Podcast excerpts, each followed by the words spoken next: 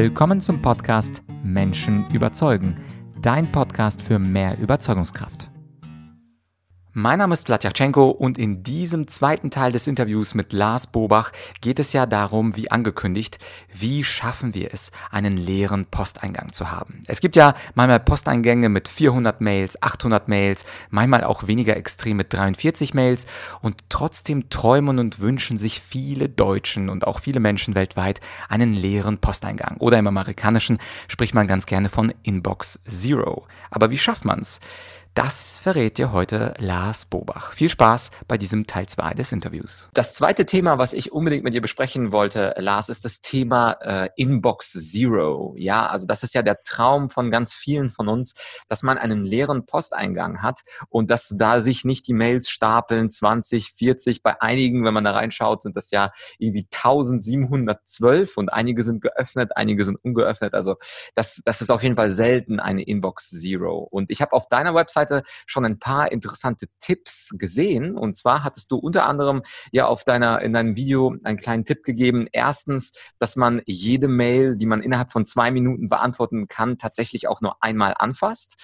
Und für die Mail, die jetzt etwas länger ist, wo man konzeptuieren muss oder wo man ein Angebot schreiben muss, was ausführlich ist, da hast du gesagt, äh, nimm dir doch bitte mal einfach im Kalender Zeit dafür, zum Beispiel eine Stunde Zeit. Und jetzt hätte ich für dich äh, darüber hinaus noch Fragen. Also das sind super Tipps, die kann man wirklich sofort anwenden, diese Zwei-Minuten-Regel. Hast du dann noch etwas für uns, womit wir anfangen können, unsere Inbox ein bisschen zu säubern? Ja, also mit dem einmal anfassen, das ist ganz wichtig und da zielt ja auch das hin, dass ich nämlich vom, vom, von meinem Smartphone lösche, die E-Mail-App, weil da wird nur gecheckt und nicht bearbeitet, sage ich immer. Ne? Diese E-Mail-Checkerei, das ist Gift, ne? das sind Loose Ends, nennt der Amerikaner das, die bleiben bei uns im Hinterkopf. Ich lese irgendwas und kann dann doch nicht darauf antworten, weil da sollte ich am Rechner oder am iPad oder so sitzen. Kann ich nicht. Deshalb vom, also nur einmal anfassen. Genau, das ist ein wichtiger Tipp. Dann ist ganz wichtig beim E-Mail bearbeiten, was ich mir immer als erstes angucke, wie sieht der, der, der, die äh, Ordnerstruktur aus? Und viele machen dann eine riesen Ordnerstruktur in ihrem E-Mail-Eingangskorb und das ist wirklich auch Quatsch. Ich habe nicht einen Ordner da und ähm, wer zum Beispiel Google Gmail nutzt, da gibt es gar keine Ordner. Google gaukelt uns das mit diesen Labels so ein bisschen vor, weil wir so denken, wir sind gewohnt so zu denken, wir müssen alles irgendwie richtig ablegen, verpackt in den richtigen Ordner. Und das fordert uns kognitiv so heraus, dass wir manche Dinge nämlich nicht mehr ablegen, weil wir denken, oh Moment, ist das jetzt Vertrieb, ist das der Kunde oder gehört das doch mehr zum Marketing? Ja, wo lege ich das denn jetzt ab? Und da wird es jeden Tag immer irgendwie x E-Mails geben, wo man sagt, ja, nee, da bin ich mir nicht so sicher und da muss man sich wieder kognitiv aktiv beschäftigen. Ich sage alles in das große E-Mail-Archiv, ein Klick, alles ist weg. Und die Suchen heutzutage sind so mächtig, dass aus Suchen finden wird. Und ich finde eh immer alles. Ja, ich muss das gar nicht mehr sortieren. Das ist unser altes Ordnerdenken. Das brauchen wir nicht mehr. Und auch damit kann ich mich entlasten und die E-Mail-Bearbeitung deutlich beschleunigen, dass es einfach schneller geht. Mhm. Und wenn man jetzt hingeht und man hat wirklich so einen proppevollen E-Mail-Eingangskorb und man weiß gar nicht mehr, wo man anfängt, dann sage ich immer E-Mail-Insolvenz erklären. Einmal alles wegschmeißen, vielleicht die letzten 20 lassen, die nochmal bearbeiten. Und dann geht man, dass man einmal diese ganzen E-Mail-Eingangskorb wirklich leer hat, E-Mail-Insolvenz erklären, einmal auf Null fahren und dann von vorne beginnen. Und wie genau funktioniert dann diese E-Mail-Insolvenz? Kannst du das nochmal kurz erläutern? Das ist einfach, dass ich sage, es ist ja bei, bei vielen so, die so viele E-Mails in ihrem Eingangskorb haben. Das ist ja so die erweiterte To-Do-Liste. Ne? Das ist ja so, ah ja, da war ja auch noch irgendwas. Nur wenn ich weit genug runterscrolle, finde ich nochmal die E-Mail von XY. Da muss ich ja noch drauf antworten und kennt jeder. Und ähm, genau das ist, dass man dann einfach sagt, okay, bis auf die letzten 20 E-Mails schmeiße ich alle einmal ins Archiv. Also nicht wegschmeißen, sondern ich lege sie ins Archiv ab, dann sind sie erstmal aus dem Blick. Und wenn ich da irgendwie noch eine Aufgabe drin hatte, dann muss der sich halt nochmal melden. Dann ist das halt so. Ja, das ist aber, wenn es irgendwas ganz Dringendes ist, dann wird sich eh einer, wird einer anrufen. Aber wenn es was Wichtiges ist, vielleicht kriege ich ja dann nochmal eine Erinnerung. Aber ich höre von so vielen Leuten, die das so gemacht haben, die hatten totale Angst, das zu tun, haben es dann gemacht und dann hat sich nie wieder einer gemeldet. Also es ging. Ah, okay. Ne? Also bis auf 20 alles stehen lassen. Bei diesen 20 dann, es gibt bei mir in meinen Kursen also einen klassischen Ablauf, da gehört zum Beispiel auch die Zwei-Minuten-Regel vor, dann wirklich jede E-Mail richtig abarbeiten, bis alles weg ist. E-Mail-Eingangskorb schließen.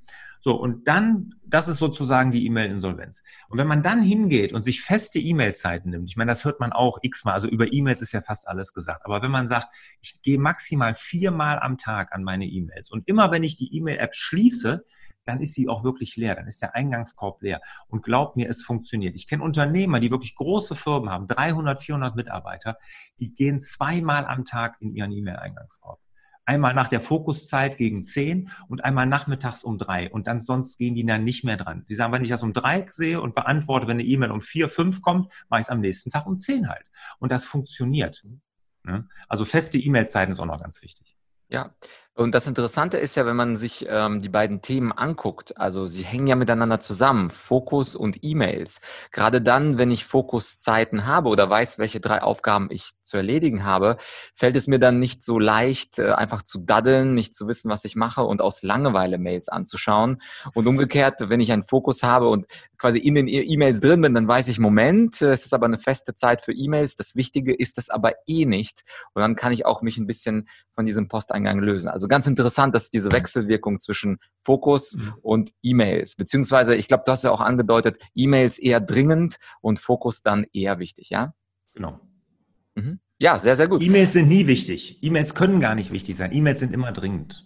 Wenn was Wichtiges ist, wenn ein anderer was Wichtiges von mir will, dann ruft der mich an. Das ist so. Ja, ja. Da wird mir keiner eine E-Mail schreiben.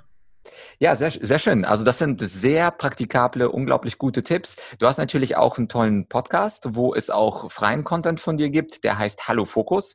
Also einfach mal vorbeischauen. Äh, Link ist auch in der Beschreibung drin. Gibt es, wenn jetzt Leute sagen wollen, ich will jetzt aber gleich irgendwie anfangen, weil dieser Lars Bobach, der macht voll Sinn, da will ich einsteigen. Hast du da so eine Art Programm entwickelt? Ja, also es geht los mit meiner Fokuswoche. Das ist sozusagen der Fokustag, den ich mal hatte vor Corona. Ob wir den jetzt wirklich im Herbst wieder anlaufen lassen diesen Jahres, sind wir noch nicht ganz sicher. Aber das ist so, wo man einen Tag mal so meine ganzen Themen mitkriegt. Das haben wir dann jetzt online zur Fokuswoche gemacht. Das heißt, jeden Tag gibt es ein Live-Webinar mit mir. Einfach mal auf meiner Seite nach Fokuswoche suchen. Die nächste ist garantiert schon geplant und da kann man sich dann für ganz kleines Geld anmelden und da kriegt man wirklich jeden Tag in einer Stunde Webinar mal so die wichtigsten Dinge für Selbstmanagement beigebracht.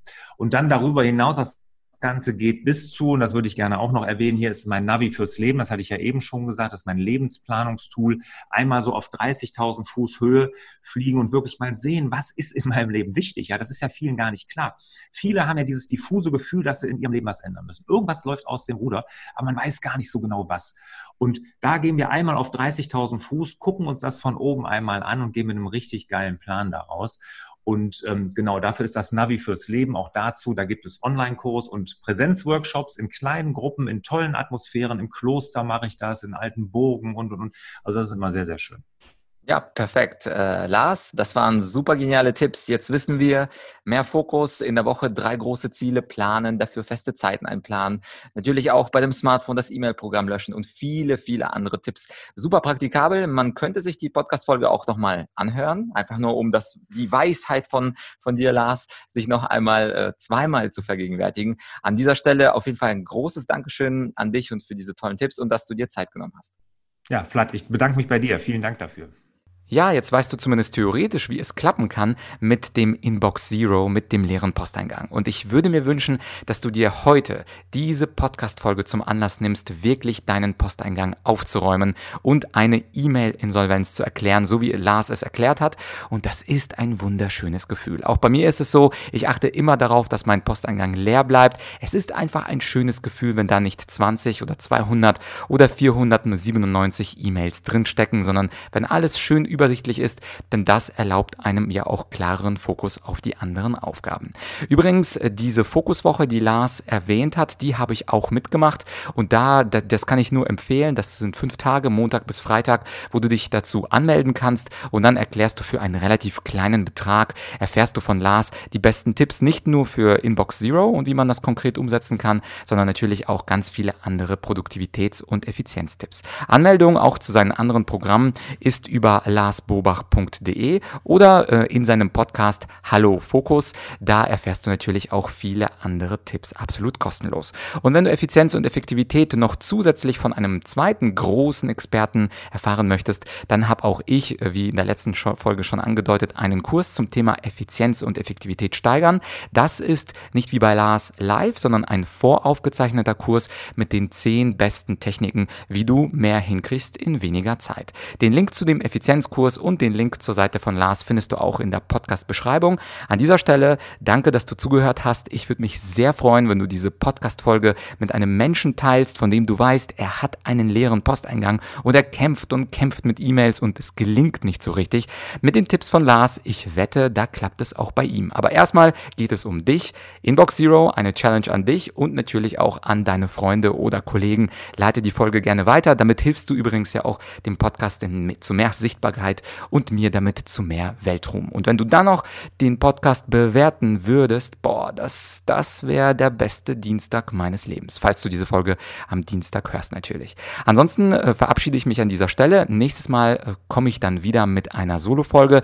Und falls es deine erste Podcast-Folge war, abonniere gerne den Podcast für spannende Interviews und natürlich auch spannende Solo-Folgen. Wir hören uns bald, schon am Freitag. Dein Blatt.